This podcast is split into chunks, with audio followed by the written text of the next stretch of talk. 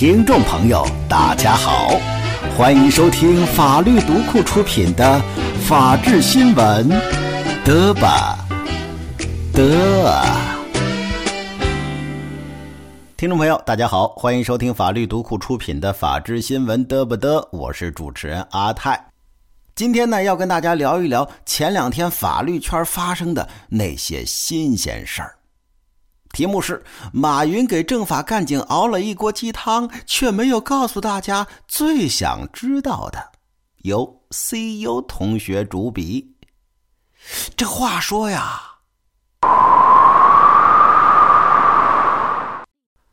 二零一六年十月二十一号的下午，中央政法委邀请了阿里巴巴的马云先生，给全国的政法干警来了一场 TED 式的演讲。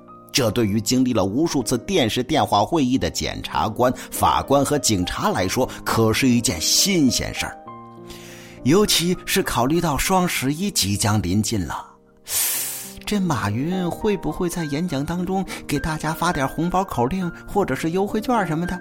哎，这成为了大家在会前十分关心的话题。哎，但遗憾的是啊，马云先生在演讲中大谈科技。创新互联网，然后呢，顺带给全国的政法干警灌了无数碗的鸡汤啊！听得这小伙伴们那叫一个群情激愤哦。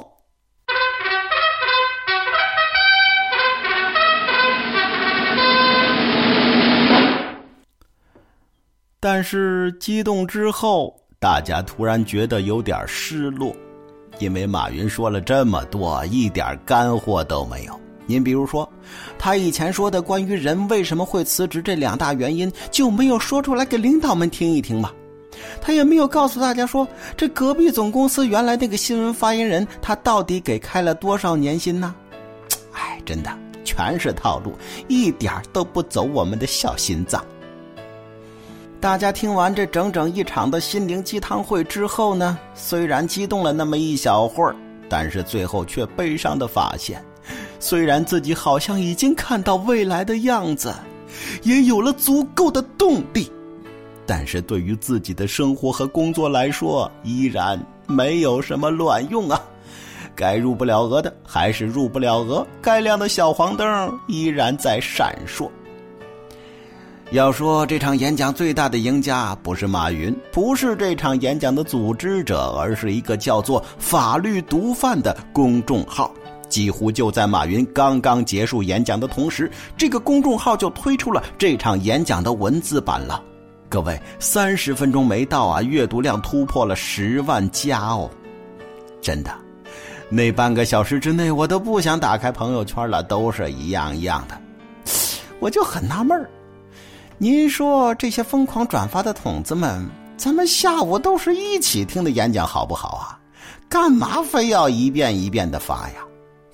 再说了，您看朋友圈，这已经到处都是了，你还得再发一遍？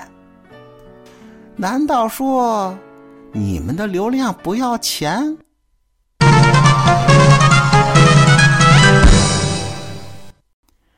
既然说到马云了，这就不能不提到网络，是吧？最近呢，这个黄山纪委啊，就紧跟时代潮流，搞了这么一场网络拍卖，拍卖的物品呢很丰富。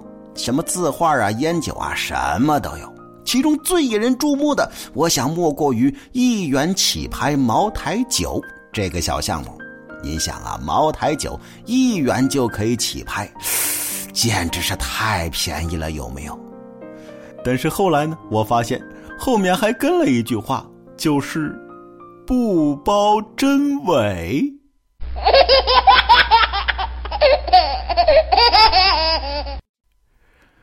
看到这句话，我们就郁闷了，不带这么玩的吧？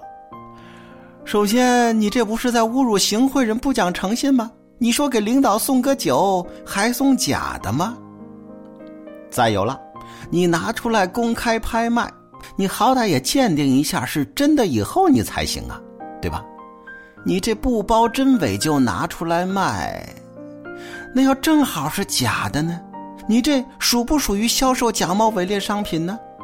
哎呀，有时候真的替这些所谓的创新思维捉急呀！好在人黄山纪委也意识到问题的所在了，及时的叫停了这次拍卖会。最后，再给大家来说一说一个因为买房而引发的悲剧。近日啊，一个苏州女子在扬中因为涉嫌卖淫被警方给抓获了。本来呢，警察叔叔以为这个女子是普普通通的失足妇女呢。经过询问，才发现她是一个有正经工作的人，并且是一家公司的会计。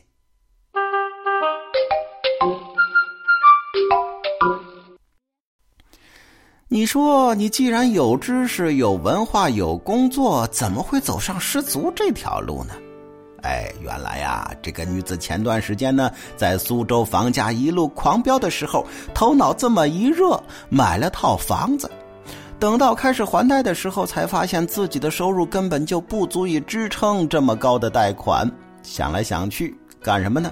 干脆约了个姐妹一起到扬中从事卖淫活动了。对于这件事儿啊，网上有人就评论说了：“你看啊，都是给社会逼的了，人都要靠卖淫才能够还得起房贷了。”要我说啊，这个黑锅社会可不背。现在房价高起是不假，对吧？但是打小咱们就听说过呀，要量入为出。明明知道自己的收入不足以支撑房贷，你说你还硬要去买，你这就是对自己不负责任。能怪谁呢？好了，各位，以上呢就是我们今天法律读库出品的法治新闻得不得了。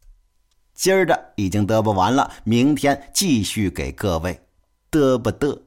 再见。